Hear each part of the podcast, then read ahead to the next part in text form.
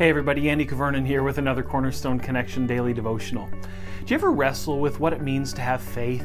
A lot of us go through experiences in life that are tough. You know, maybe there's an illness in our family, maybe we've experienced illness or loss, and, and we have this notion that if we just have enough faith, God will do what we ask Him to do, and, and He'll respond in ways that we expect Him to respond.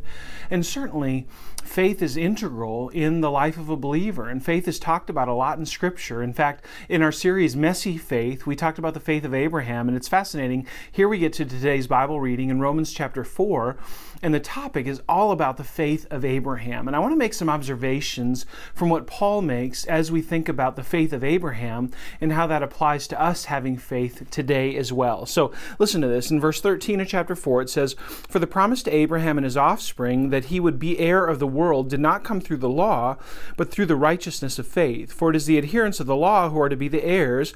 Faith is null and the promise is void. For the law brings wrath, but where there is no law, there is no transgression. In other words, Abraham's faith predates the law and the promise of God, which was land and seed and blessing. We've rehearsed that at nauseum here at Cornerstone. Land, seed, and blessing, God's promise to Abraham, that predates the law. Thus, Abraham's faith was not in the law, it was in the promise of God. Okay?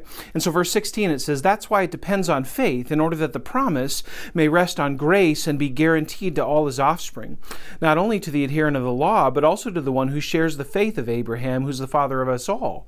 As it's written, I have made made you the father of many nations, in the presence of the God in whom he believed, who gives life to the dead and calls into existence the things that do not exist. Paul's saying here, look, Abraham's faith is in the God who transcends the law. Certainly, those who are adherents of the law, the Jews, are also recipients of the promise of God if they turn to God in faith, like Abraham did. But that, that extension, that promise goes beyond just the Jews, it, it goes to all who believe in God through faith. And, and of course, uh, all of us are called, and the test of faith now is in what we do with the person of Jesus Christ, the one who's resurrected from the dead. And so he goes back to Abraham. He says, verse 18, in hope, he believed against hope that he should become the father of many nations, as he had been told, so your offspring shall be. He did not weaken in faith when he considered his own body, which was as good as dead, since he was about a hundred years old, or when he considered the barrenness of Sarah's womb. Listen to this, this is really key. What Abraham put his trust in was not something that Abraham conjured up. It's not something even that Abraham would have hoped for that would have been understandable. Abraham didn't have a, a, a, a he didn't put his faith in God for uh, procuring a, a son or a daughter from the womb of Sarah. He didn't even think to ask that. The reason he had faith in God for that was because that's what God had told him would happen. He had faith in the Word of God. And so, verse 20 no unbelief made him waver concerning what? concerning the promise of God. But he grew, strong in his faith as he gave glory to God, fully convinced that God was able to do what he had promised. What's he convinced of? Not in whatever he comes up with that God should do. He's fully convinced that God is able to do what God had promised to do. And that's why his faith was counted to him as righteousness. But the words it was counted to him were not written for his sake alone, but for ours also. It will be counted to us who believe in him who raised from the dead Jesus our Lord, who was delivered up for our trespasses and raised for our justification. Friends, what have we been promised? What have we been told?